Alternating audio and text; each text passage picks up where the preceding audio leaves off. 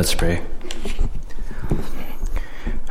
Father in heaven, we trust you and we trust your word and your promises as we've sang here. To this we hold. Our hope is only Jesus. We know that you will bring us home. And we hold to this, God, as we read these words, these ancient words, these ancient promises that are still for us today, yet as we look through your word, help us to believe, help us to receive with open minds and open hearts today. That God, you are the God who keeps his promises. You are the everlasting God who keeps his everlasting promises.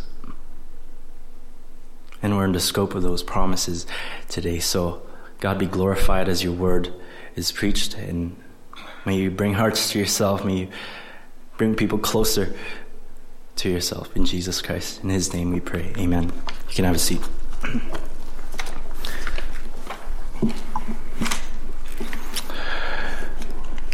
Not sure if you remember all the promises made to you by your parents when you were young, uh, whether they've kept them or whether they haven't kept them. I know um, some of these kept promises uh, that my parents made to me is happening this week. Some of you guys know we're headed to the States this week because my uh, parents promised us a free trip uh, and uh, with one condition. They said, as long as you bring Luca, as if we won't bring him. But um, they usually promised me things like that growing up. I remember my mom and dad telling me, Josh, we're going to bring you to Disneyland if you're a good boy. it hasn't happened yet. I remember my dad promising me, Josh, you're going to be a basketball player. And I realized that's only if I make the NBA. I think that could happen in a different lifetime, uh, in a different universe. But whether kept or unkept, big promises usually require big promise keepers. And in our passage today, as we've already read, uh, it actually hinges on a massive promise. If, if, you look back in chapter 22, we would have gone over this last week. Chapter 22, verses 17 to 18, God promises Abraham this I will surely bless you, and I will surely multiply your offspring as the stars of heaven and as the sand that is on the seashore and your offspring shall possess the gate of his enemies, and in your offspring shall all the nations of the earth be blessed, because you have obeyed my voice. And what we'll see here in, the following verses in our passage today is that this is a promise past a lifetime. That's uh, what the sermon title is, because that's the big idea of these passages that we'll see here. And there's three big ideas that make this evident that this is a promise past a lifetime. And if you follow, I hope you have an outline there. Uh, the first one, the first evidence of this promise past a lifetime is through someone from Nahor's line. Look at chapter 22, verse 20. Now, after these things, after Abraham offers up his son and God promises him these things because he obeyed. After these things, it was told to Abraham, Behold, Milcah also has borne children to your brother Nahor. Up to this point, we've only heard about Abraham and his children. And here, the narrator now brings attention to the children of Abraham's brother, Nahor, and his wife, Milcah, who we hear about in chapter 11. The narrator assumes that we know that background, specifically uh, chapter 11, verse 29. But we have to ask the question, why? Well, if we keep reading, we'll see why. Verse 21, Uz, his firstborn, Buz, his brother, Kemuel, the father of Aram, Chesed, Hazo, Pildash, Jithloth, and Bethuel. And here there's a bracket. It says, Bethuel fathered Rebekah. These eight Milcah bore to Nahor, Abraham's brother. Moreover, his concubine, whose name was Reuma, bore Tebah, Gaham, Tahash, and Maacah. I really wanted to include these in today's scripture reading, but I remember we're supposed to build up one another. Uh, but the name that is emphasized in this list of interesting names here is obviously the brackets Bethuel, who fathers Rebekah. If you've read the storyline of Genesis, you'll know that Rebecca is, at this point, Isaac's future wife, through whom the promised multiplication of Abraham's offering as the stars, as the sand will come in chapter 22, verse 17. And this is a hint which this promise will be past a lifetime. Abraham and Sarah both, though recipients of the promise, will not see the fulfillment of this promise past a lifetime. But one important question to consider here is what's so important about the rest of these names here? It's so tempting to just say, okay, these are just a bunch of names that leads up to the offspring of Abraham, but there's a couple details we can't miss here. First, we can't miss that the inclusion of this genealogy right after the promises in verses 17 and 18 from God to Abraham shows that the book of Genesis is a literal and historically legitimate. Um, th- this is really important that the narrator brings this out because it includes the rest of Nahor's line. Right? Because we hear about it in chapter 11, and now in chapter 22, we hear about it again. Instead of just saying Rebecca just comes from one of Abraham's brother's sons, the narrator shows that this is a legitimate historical document that diligently traces the promised offspring of Abraham from Nahor's line, which is Abraham's brother. Moreover, the significance of these names here come later on in the Old Testament since they're listed among foreign nations like the Philistines and the Arabians and even Chaldeans and Egyptians. You'll see that in Jeremiah 25, verses 20 to 24, if you're interested. But all of these would eventually be renowned enemies of Israel later in Scripture. Again, we've mentioned this before, but while these people and the people groups that come from these people are outside the scope of God's promises, they're still within the scope of God's purposes. And we're going to see that here in our following passage. But we can't miss the historical significance of these genealogies throughout the Bible, and they're not to be overlooked. In fact, this is significant for us today, right? Because they have much to contribute to the reliability of Scripture, and in turn, our confidence in the Scriptures and our defense of the faith. So, really important. Yet the emphasis remains in this genealogy, Bethuel fathers Rebekah, through whom the promised offspring of Abraham will come. But notice how Uz is the firstborn, so logically, that makes Bethuel the youngest because he's listed last. Remember the tension with Ishmael as firstborn? And then Isaac as the youngest, being the chosen offspring?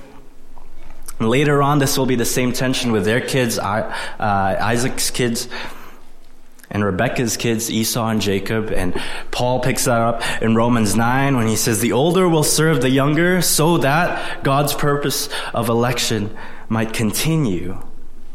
And in the same way that God chose a nobody like Abram back then from Terah's line, God chooses someone from Nahor's line to bring about his promise, namely Bethuel, who fathers Rebekah. So there's many important details in this text, but that's the main importance is the mention of Bethuel as the father of Rebekah. And it foreshadows God's promise to Abraham in Genesis 22, 17 and 18, which will exceed Abraham and Sarah's lifetime in this promise past a lifetime as it's passed down to Isaac and Rebekah and their offspring. So that's the first big idea is that this promise past a lifetime will come through someone from Nahor's line. But the second big idea, as you'll see in your outlines, that this promise past a lifetime is evidenced through the end of Sarah's life. And the first observation under that is that Sarah dies in the land. Look at verse 1. Sarah lived 127 years. These were the life, uh, years of the life of Sarah. And Sarah died at Kiriath Arba, that is Hebron, in the land of Canaan.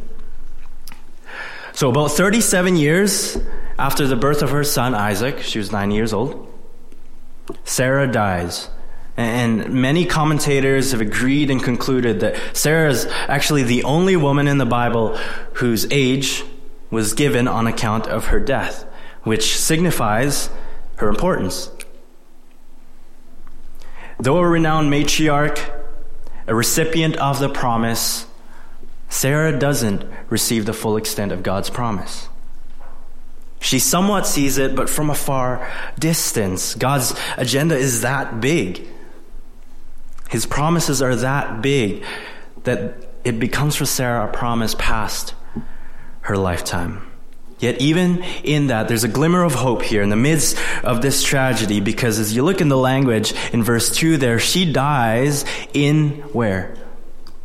The land of Canaan. She bore the promised offspring to Abraham at an old age and she sets foot in the promised land. Yet she dies. And her death in the land will eventually be the means by which Abraham and his offspring take possession of the land. Yet this reality caves in here. The foreshadowed promise becomes an overshadowed promise for a moment through Sarah's death. And we'll see this in our second observation as Abraham weeps for his wife, the rest of verse 2 there. And Abraham went in to mourn for Sarah and to weep for her. Here, the narrator doesn't fail to recount Abraham's response to the death of his beloved wife, which is what any loving husband of years and years in marriage would do and should do mourn and weep.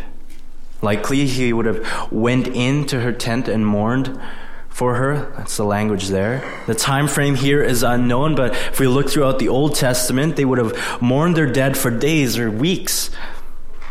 You see this in Genesis 37 and Genesis 50. Yet we have to ask the question outside of mourning for his wife, does Abraham mourn the fact that the promise is past Sarah's lifetime? As in, my wife doesn't get to see this promise that God has given us. Maybe he was weeping because this was a reminder of his mortal fate as well, that he wasn't going to see the fullness of this promise, that it will also be a promise past his own lifetime. We're, we're not sure exactly, but we are told that Abraham mourns and weeps for his wife.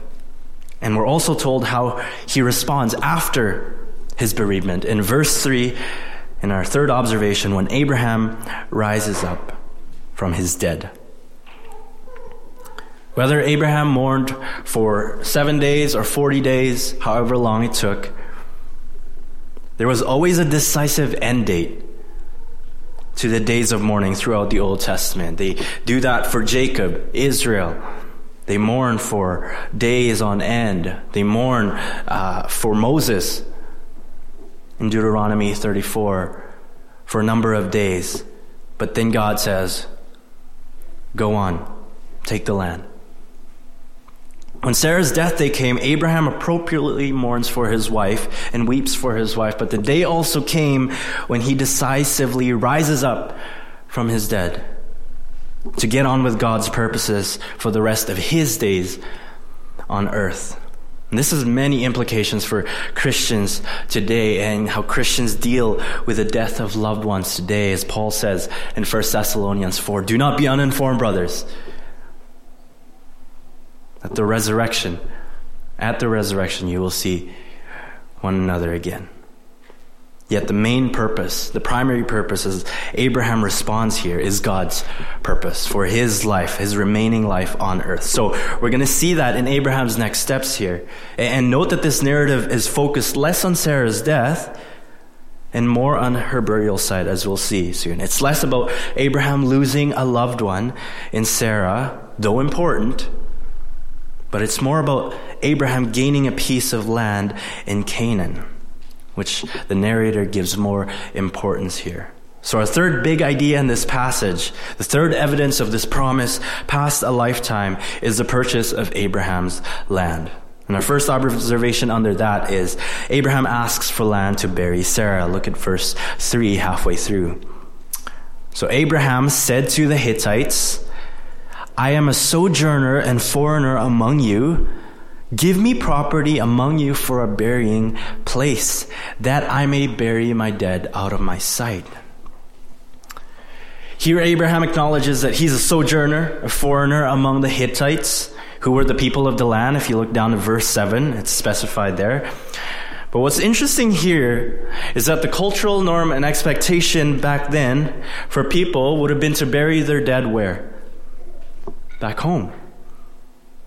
I mean, we talked about this in our Matthew series in Matthew 8 when uh, this person tells Jesus, Jesus, first let me go and bury my dead. At least let me first go home and bury my dead. That was the expectation, especially if they were on foreign land. Again, you'll see examples of this in Genesis 47 and Genesis 50. They would go back home to bury their dead with their families. And here's what's more interesting. Instead of going back to his home, to the land of his kindred, you see that in chapter 11, verse 28, Abraham instead goes to the land in Canaan by faith to bury his wife. What's the statement there? This is home. This is going to, going to be home. By faith, he buries his wife there. And we're going to hear about that. And though a sojourner and foreigner in the land, in a strange land, Abraham walks by faith, not by sight, as he holds on to this promise past a lifetime. And ironically, the people of the land, the Hittites, respond to this stranger's request in a strange way, which we'll see in our second observation when the Hittites offer their best tombs, verse 5 and 6. The Hittites answered Abraham, Hear us, my Lord, you are a prince of God among us.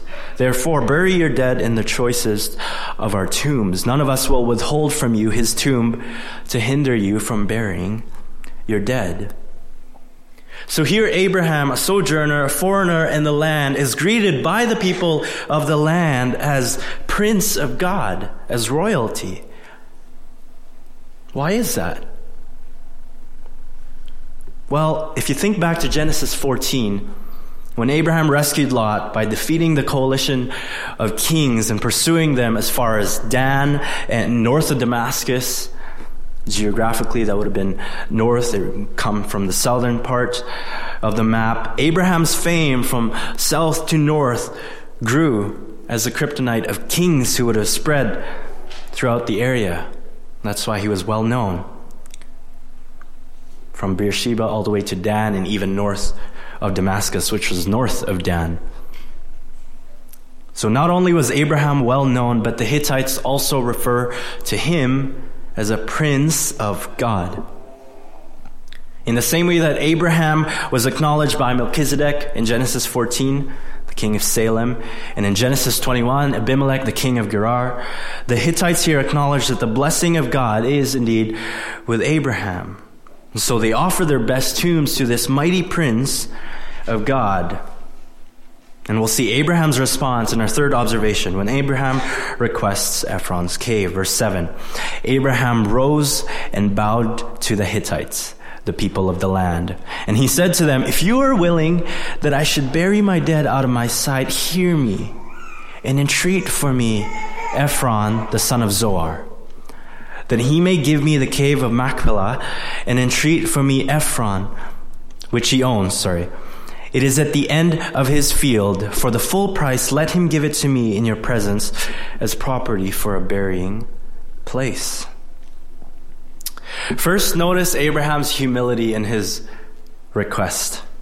He bows down to the people of the land, even after they acknowledge him as a mighty prince of God. And second, his courteous tone the language, his choice of words here expresses his dependence on the Hittites' favor as opposed to demanding this property because of his newly found royal status. Right? The words, hear me. If you're willing, hear me. Entreat for me this person that he may give me this. And third, Abraham offers to pay the full price of the property right at the front end of the deal. I mean, some of you here today have likely sold a house before, and wouldn't it be good news if someone made an offer for the full price that you wanted as their first offer? You know, on top of that, it would probably be better news if they entreated you, like, please hear me out. Like, I want to buy your house for the full price. You know, and the best news is if they bowed down to you in the process. But Abraham's head doesn't get big here. He doesn't act like a mighty prince. Instead, he acts humbly as a sojourner and foreigner. He, he doesn't find his identity and worth in what people say about him, but rather trusts in who God is and what God has promised and said to him. So, in doing so, he acts respectfully and humbly as a sojourner. And after he requests Ephron's cave here, we come to our fourth observation when Ephron offers his field as a gift, verse 10. Now Ephron was sitting among the Hittites, and Ephron the Hittite answered Abraham in the hearing of the Hittites of all who went in at the gate of his city. The first detail we must notice here is that Ephron was there the whole time. Ephron was sitting among the people at the city gate as they all witnessed this dialogue happening between Abraham and likely the elders of the city. This was how transactions uh, of any kind happened back then. Specific example of transactions at the city gate happens in Ruth chapter 4 verses 1 to 11. It gives details on uh, the, the legalities and the nature of uh, legal transactions when Boaz redeems Ruth, uh, the Moabite, at the gate. But Ephron was there the whole time. He was sitting among the Hittites who were there at the city gate. So that's the first detail we have to notice. Second, Ephron the Hittite was likely a prominent person in this people group. The hints we get there is one, Abraham refers to him in verse 10, if you look there. Abraham refers to him as Ephron, the son of Zohar, which hints on his renowned status. That's in verse 8. Sorry, I missed that one. 23, verse 8 hints on his renowned status. And on top of that, Abraham is answered by Ephron on his own without any help from a mediator, or at least there's no evidence of a mediator here. He may have been one of the elders at the city gate. We don't know. But this shows that he has power and authority to sell his property on his own because Ephron speaks for himself. So he was there the whole time, and he speaks for himself, which shows authority. And with all these things considered, we can now better understand the situation at hand. And Ephron's response in verse 11 when he says, No, my Lord, hear me. I give you the field, and I give you the cave that is in it. In the sight of the sons of my people, I give it to you. Bury your dead. Notice that he refers to Abraham as my Lord, like the Hittite elders did, like the Hittite people did. And he asks Abraham to hear him in response. And this seems to be negotiation terms here. Listen, if you would listen to me, if you would hear me. And Ephron proceeds to offer Abraham not just the cave, I hope you noticed that, but now it's the whole field where the cave was located, and all of that as a gift. See that evidence in the language of I give to you. And you have to wonder are the Hittites just a generous group of people? Is Ephron just a generous guy? Or are there ulterior motives here, considering that they see Abraham as a mighty prince, you know, this renowned prince of God that comes their way? And yes, we offer our best tombs. As a matter of fact, if you want this one, take the whole field.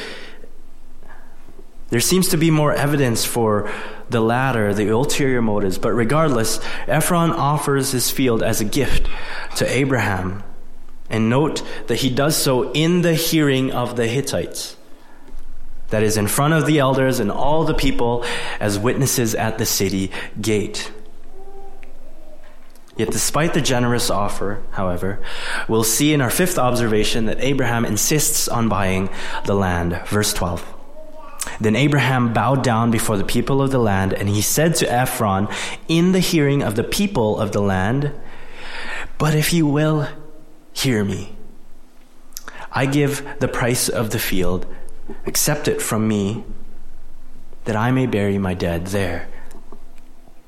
Notice that he once again politely bows before the people, then specifically speaks to Ephron after that, yet still in the hearing of the people. So, two people negotiating, conversing in front of all the witnesses at the city gate. And the repetition of this language in the hearing, you'll see that all over those verses, in the hearing of the Hittites, in the presence of the people. Again, this emphasizes the importance of witnesses in such transactions like this back then. But essentially, here, Abraham politely, as he bows down, says to Ephron, Please listen to me. I want to buy the field that you offer for its full price. Much like I did with the cave. Abraham doesn't resist the offer of the whole field here, but he still insists on buying it. To Abraham, buying the whole field for its full price, likely a higher price than just the cave now, it's still a clear precursor to burying Sarah, which is going to be important later on in the passage. But for now, in our sixth observation, we see that Ephron finally names his price, verses 14 and 15. Ephron answered Abraham, My Lord, listen to me. A piece of land worth 400 shekels of silver. What is that between you and me? Bury your dead. We're not sure how much the cave alone would have been worth, but here we see the price value that Ephron gives for his whole field. And this might sound normal until we see and compare with other examples of land purchases later in Scripture. In 2 Samuel 24, verse 24, David buys land for 50 shekels of silver. In Jeremiah 32, Jeremiah buys a field for 17 shekels of silver. I hope you notice a difference. And what makes me chuckle is Ephron's question for Abraham What is 400 shekels of silver between you and me? Bury your dead. Today, that's like owning a piece of land worth 40,000 and saying, Come on, John, what's 400,000 between you and me? Do your thing that regardless of whether Ephron was a great salesman or whether he was actually generous in offering such luxurious land as a gift to Abraham, just for him to bury his dead, we see in our seventh observation that Abraham listens and he purchases the land. Verse 16 Abraham listened to Ephron and Abraham weighed out for Ephron the silver that he had named in the hearing of the Hittites, 400 shekels of silver, according to the weights current among the merchants. After numerous pleas to listen to each other, to hear one another back and forth, Abraham listens. That is, Abraham agrees. And Abraham gives Ephron every piece of silver that he asked for according to the exchange rate at the time, the weights according to the merchants. And again, this all happens in the hearing of the Hittites, which makes this transaction legitimate and above and beyond legitimate. And so Abraham's full and legitimate purchase of the land ensures that Ephron or the Hittites can't revoke his rights or take credit for giving the land to him as a gift later on and use it against him for whatever reason. You know, Abraham does this with the king of Sodom in Genesis 14 when he says, uh, I've lifted my hand to the Lord God Most High, possessor of heaven and earth, that I would not take a thread or a sandal strap or anything that is yours, lest you should say, What? I have made Abram rich. God promised to give possession of the land to Abraham, not Ephron or the Hittites. In purchasing the land above and beyond market value with the riches that God had blessed him with, Abraham exercises in faith in Yahweh and his promise passed a lifetime by eliminating any strings attached between him and the Hittites, between him and Ephron. And that's made clear in our eighth observation when Abraham gets possession of the land, verse 17. So the field of Ephron in Machpelah, which was to the east of Mamre, the field with the cave that was in it, and all the trees that were in the field throughout its whole area, was made over to Abraham as a possession in the presence of the Hittites. There it is again. Before all who went in at the gate of his city. From the exact location of the field and its defined property lines with the caves and the trees, the specificity of detail here demonstrates the clear transfer of ownership or deed of sale from Ephron to Abraham. But there's something much bigger going on here. Look back at the language of God's promise in chapter 22, the end of verse 17 there. God promises Abraham that his, verbatim, offspring shall possess the gate of his enemies. Here in chapter 23, this promise past a lifetime begins its course when the field of Ephron, quote, was made over to Abraham as a possession in the presence of the Hittites, future enemies of Abraham's offspring, before all who went in at the gate of their city, which will eventually become the burial site for Abraham and his offspring in years to come. And it starts with Sarah. In our ninth observation, our last one under this, Abraham buries Sarah in his land, verse 19, 20. After this, Abraham buried Sarah, his wife, in the cave of the field of Machpelah, east of Mamre, that is Hebron in the land of Canaan. While the emphasis on this passage was on Abraham purchasing the land and this promise past a lifetime starting its course, there is zero evidence that was given from the burial of Sarah here that it was unimportant. There was a priority in the passage here, according to the number of verses placed on there, but the narrator still gives importance as he records the burial of Sarah. And Abraham rose up from before his dead earlier. He, he did that by faith in order to get possession of this land that God had promised to give him and his offspring, and also that he might give his dead a proper burial. And one side note here uh, this is the first burial ever mentioned in Scripture, and physical burials were consistently done for believers throughout the rest of Scripture. Now, I'm not making a decisive statement against other modes like cremation or cause an ethical war between both sides. Bodies decompose either way. However, the physical process of burial cannot be separated from the hope of the resurrection. 1 Thessalonians 4 those who are dead, Paul says, are asleep in their graves, and one day they're going to be awakened when God raises them from the dead, from their graves. Moreover, and more importantly, the baptism of the Christian is symbolized by being buried with Christ and then raised to life with him. Romans 6 4, Colossians 2 12. But point being, the first burial recorded in Scripture suggests the importance of this process. Thus, the passage appropriately brings attention to the account of the honored matriarch's proper burial.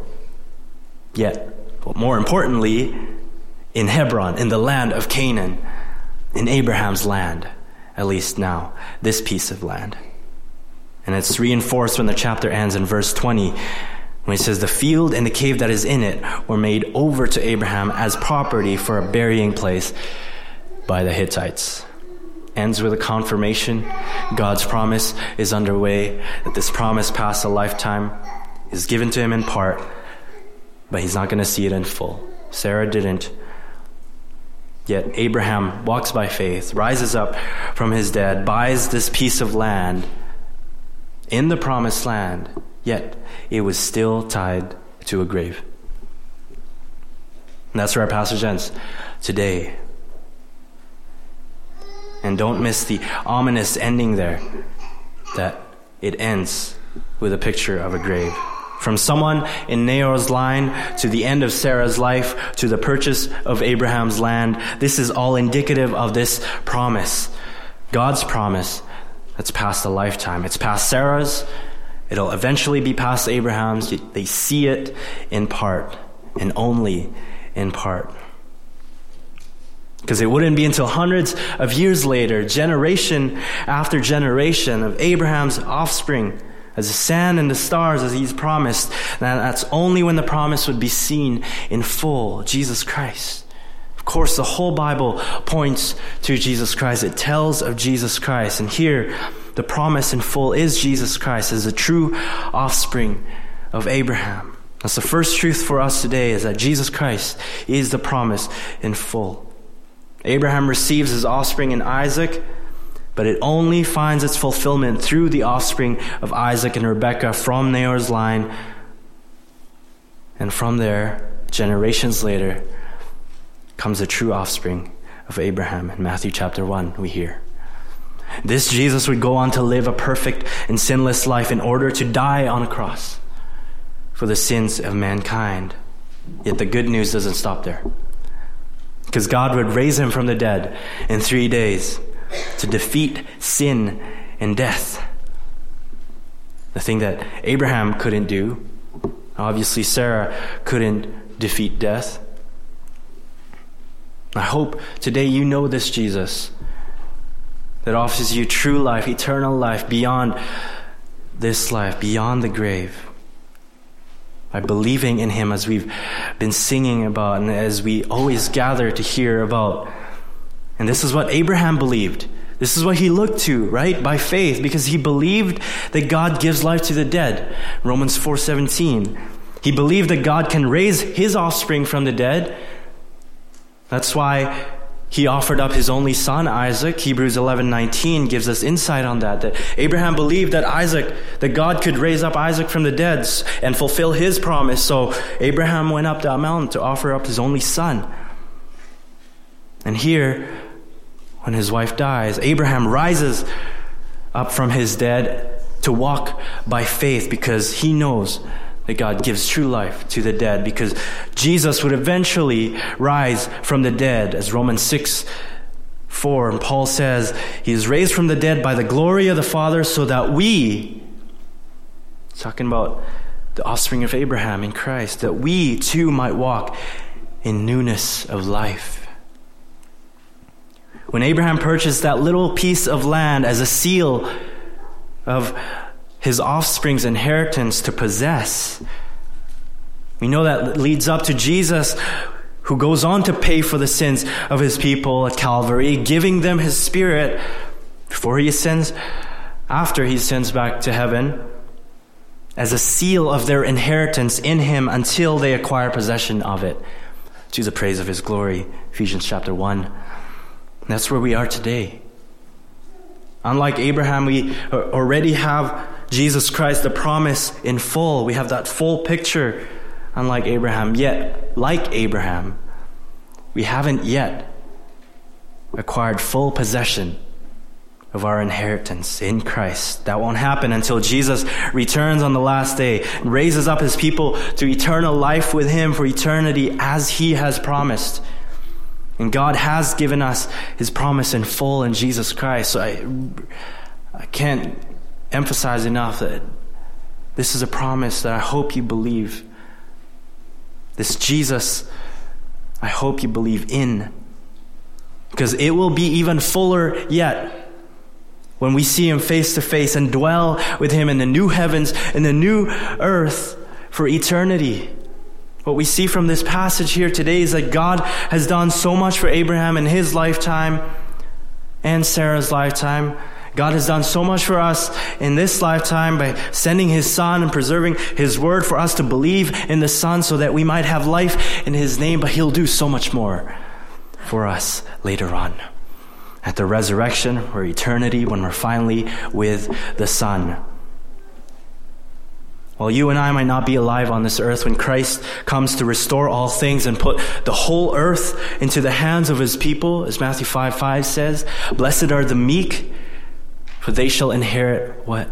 The whole earth. We might not be alive when that happens on this earth, but we act and live today in light of that promise coming and being fully realized. So as we wait, we live as Abraham did. We acknowledge, and here's our second point in our application this morning we acknowledge that we are strangers and exiles on the earth. This comes from Hebrews 11, verse 13, as we read this morning. These all, Abraham and Sarah, died in faith, not having received the things promised, but having seen them and greeted them from afar, and having acknowledged that they were strangers and exiles on the earth. Abraham acknowledged that he was a stranger to this earth even when he was faced with the reality of death, but especially when he was faced with the reality of death. That's why he mourns and weeps, but he rises up, knowing and believing that God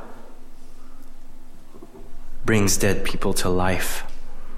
He believed that one day every tear will be wiped away, that there would be no more death. Not only would he see Sarah again, but he would see his God, period.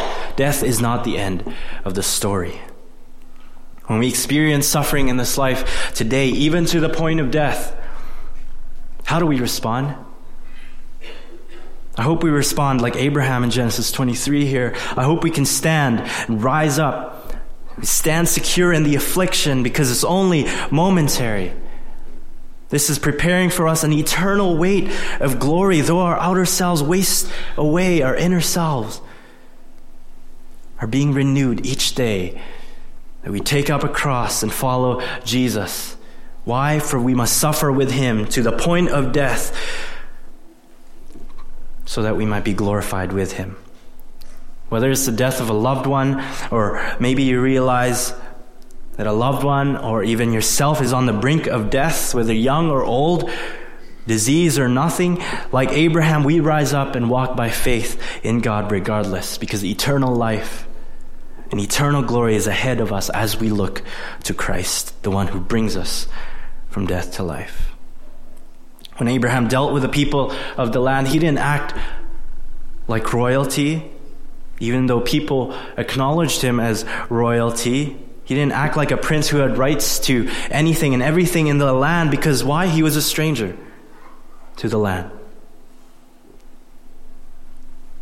I hope that's the same attitude we have today as we live in this land and this life. Are we living like kings and queens in this life today with our heads held high, thinking we have rights to everything that we own? And by the way, that's possible even with a small or medium income life because that's a disposition, living like it's your life, living like it's our lives. It's not. You were bought with a price, Paul says. So glorify God with your body, glorify God with your life. As Peter says, Beloved, 1 Peter 2, verse 11 and 12, I urge you as sojourners and exiles to abstain from the passions of the flesh, which wage war against your soul. Keep your conduct among the Gentiles honorable, so that when they speak against you as evildoers, they may see your good deeds and glorify God on the day of visitation. Living as sojourners and exiles means that we live like Abraham did it means we respond like Abraham did with the Hittites as we say no to the promises of the flesh, what this world offers us, because they're merely temporary. But we say yes to the future promises of God in Jesus Christ that can truly satisfy both need and want.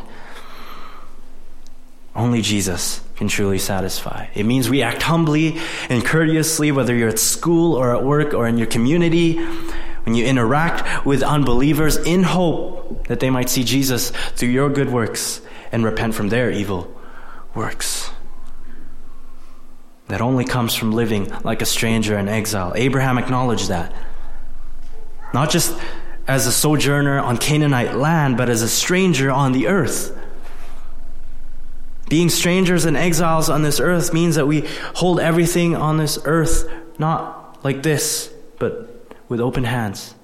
We hold everything loosely, whether it's our time, whether it's our possessions. This means we don't just get to spend all the time doing things that we love with the people we love. Get involved in the life of your church here, even when it's hard to do at times, whether it's committing to things outside of Sunday mornings or going for coffee with someone you barely know. It's not just the programs, it's the people. We're saved as a people in Jesus Christ, as a possession for His glory. Get plugged into the community here. And Nipawin, your neighbors, sometimes they can be super hard, especially when they ignore you, like my neighbor does. We're working on that. But the point is, this is not our home. We're strangers and exiles to this earth. This means we don't even treat our physical homes like our home for life, even if we've literally bought a home here. You don't really own it. God owns your time, God owns your possessions. Jesus called no place home on earth. Right? Matthew 8:20, foxes have holes, birds of the air have nests, but the son of man has nowhere to lay his head. When Abraham purchased a piece of land here to guarantee his offspring's homeland in the future, Abraham knew that that physical homeland is tied to the grave. Why? He was looking forward to the city that has foundations, that is the heavenly city whose designer and builder is the everlasting God. And that will be everlasting. That is our everlasting home because God is there. Jesus is there, and his people, the redeemed people of Jesus Christ, are there. So I hope for us today, as strangers and exiles on this earth, I hope we can live in light of God's future promises, like Abraham did here. I hope we can look forward to our heavenly home, that is, where Christ is, where God is, and his people will be. I hope we can sing these words as our anthem, which we'll sing in a little bit here. Till he returns or calls me home here in the power of Christ, I stand. Let's pray. Father in heaven, we thank you that you are an everlasting God whose promises shall stand forever and ever, and we hold to these promises by faith. That these promises are much bigger than us. These promises are much bigger than this life and what this life can offer. So help us look past this life. Like Abraham did, help us to walk by faith, acknowledge that we're strangers and exiles on this earth, greeting the promises from afar, and looking to the heavenly city. That is where you are, Jesus. And so we pray that in you alone we stand till we return, till you return and call us home. May we walk by faith and not by sight. May we hold on to your promises that last forever, past many lifetimes. May we be people of your word today and forevermore. In your name, amen.